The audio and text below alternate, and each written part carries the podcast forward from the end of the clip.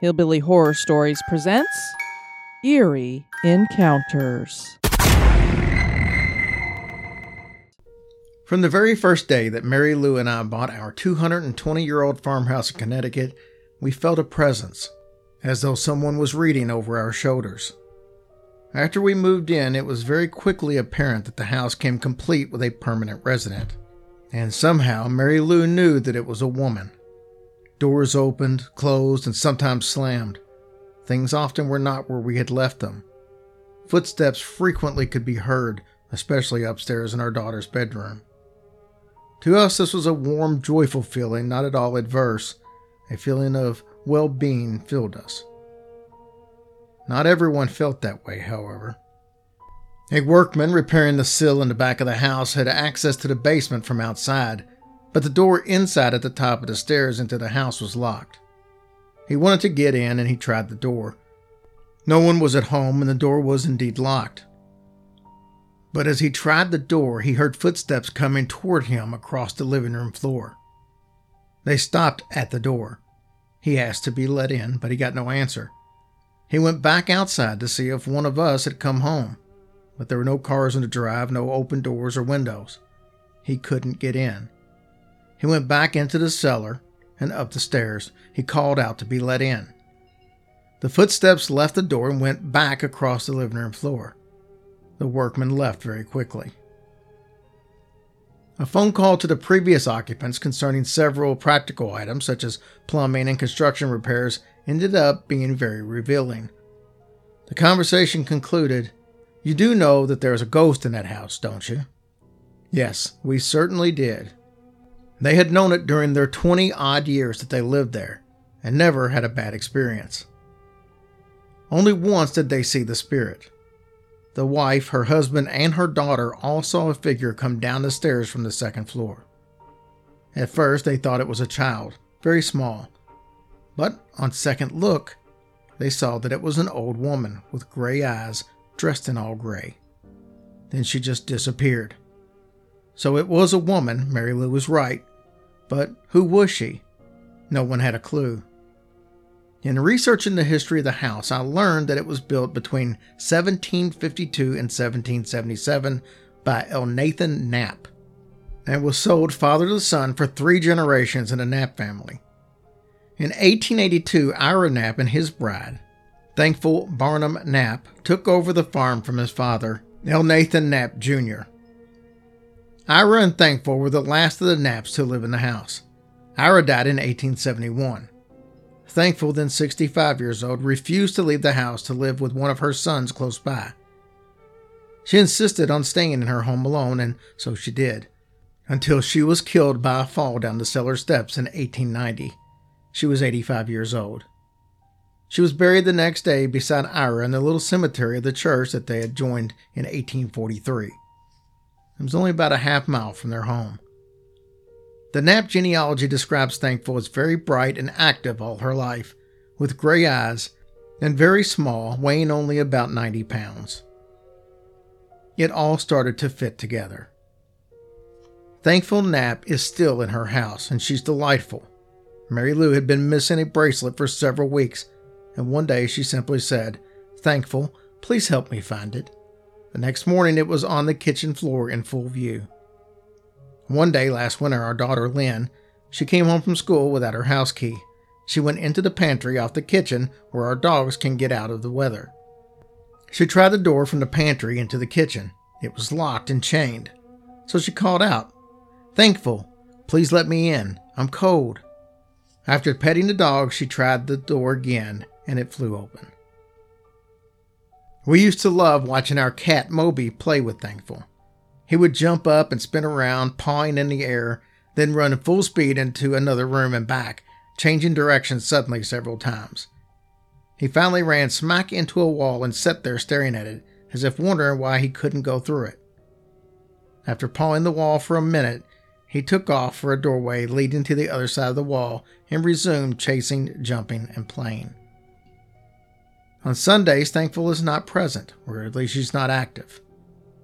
Moby would walk from room to room all through the house, calling meow to his little friend. It was a sad day for all of us when Moby died.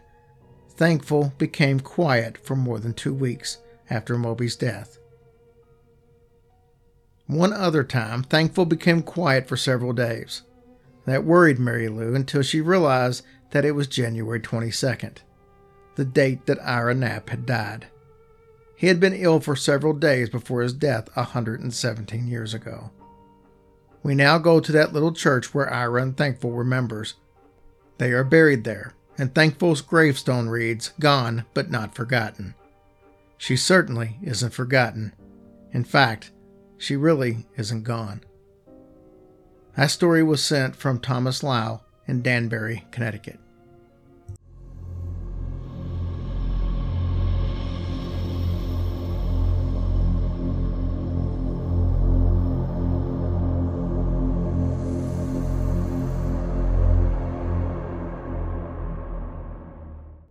When my husband Mark and I were newlyweds 16 years ago, living in Charleston, South Carolina, Mark told me his dream was to raise a family in his hometown of Conway, which is 90 miles northeast.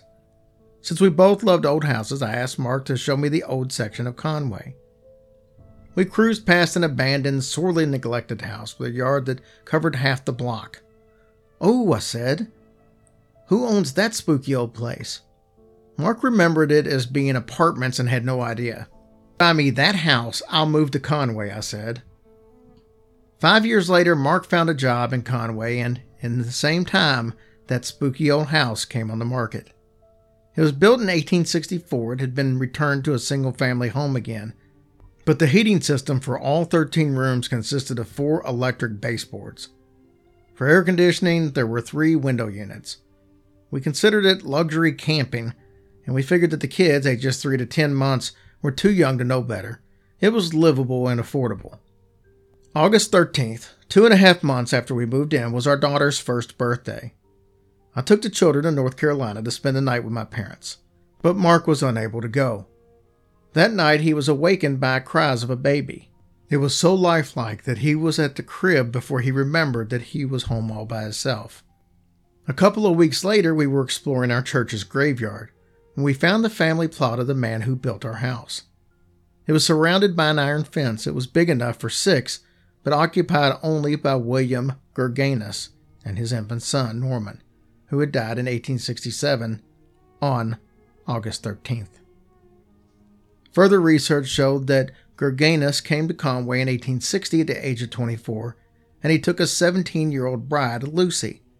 They had three children, two boys and a girl, as we would eventually have. William died at only 34 years old, and Lucy remarried a top hat toting lawyer who left her destitute.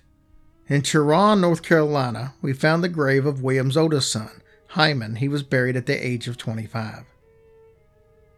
It took us five years to save enough money to begin the restoration, at which point we moved into a small rental house that adjoined our property. I was lying in bed one night, wide awake next to my sleeping husband, when a swirling white mist began to fill the room. I asked the apparition to let me know if it was William Gurganus by making my sleeping husband lift his hand. He did so. The following day, carpenters working on an upstairs wall found a time capsule.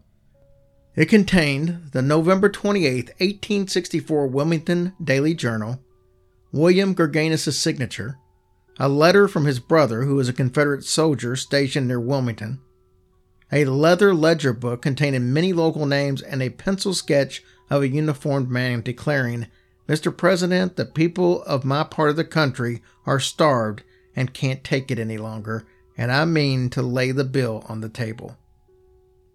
How did it happen that we found these items just then, especially since the house had undergone so many different alterations? When we moved back into the completed house in November of 1999, our 11 year old son Luke claimed the upstairs with the largest bedroom in the house, full bath, study, and a music playroom as his personal domain.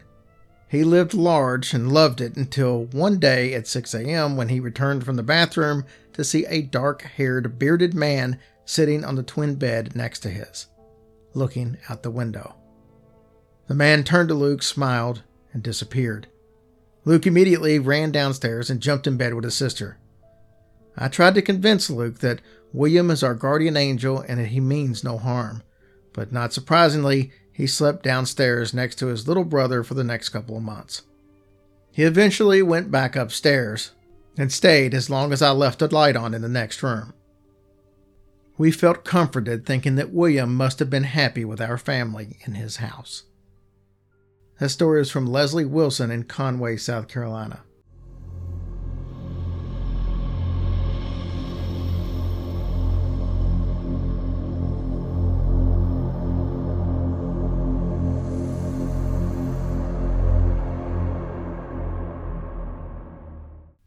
When I first encountered spirits in my own home, I was unnerved and also doubtful of my sanity.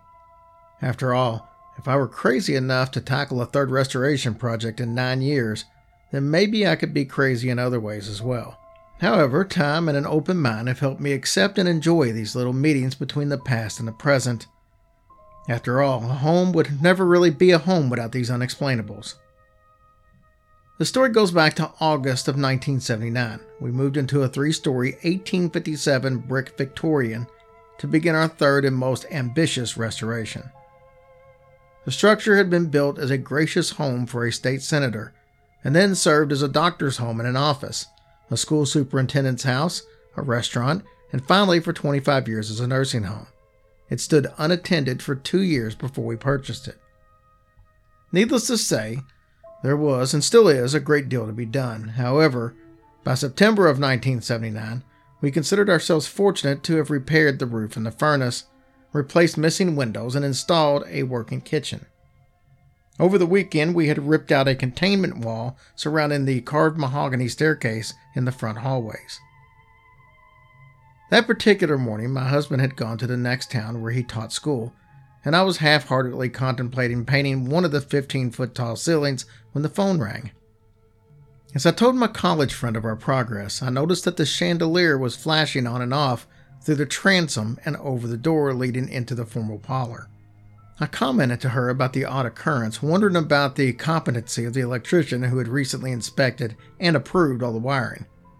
She, on the other hand, had begun to worry that someone had come in through one of the eight exterior doors and was playing a nasty trick on me. Nothing would calm her except that I go immediately and investigate, while she listened in case something truly disastrous was happening. As luck would have it, the closest doorway was blocked with ladders and tools. Therefore, I took the more circuitous route through the dining room, into an added room, and down the front hall. My two schnauzers trotted along, one on either side of me, as I entered the hallway. Suddenly, the door between the hall and the parlor literally flew open, as if a gust of wind had pushed it open. Both dogs began to whimper and backed up as very distinct heavy footsteps came toward us. There was positively nothing to be seen, and I searched my mind for a logical explanation as the dogs turned tail and deserted me. All logical thoughts left me as an icy air encircled me and the footsteps continued past me, only to die in the doorway that I had just used. I was very shaken, but I did carefully inspect the parlor. All the windows were sealed tight and all the lights were off. For several days, I was the victim of my husband and friends teasing about ghosts and strange noises.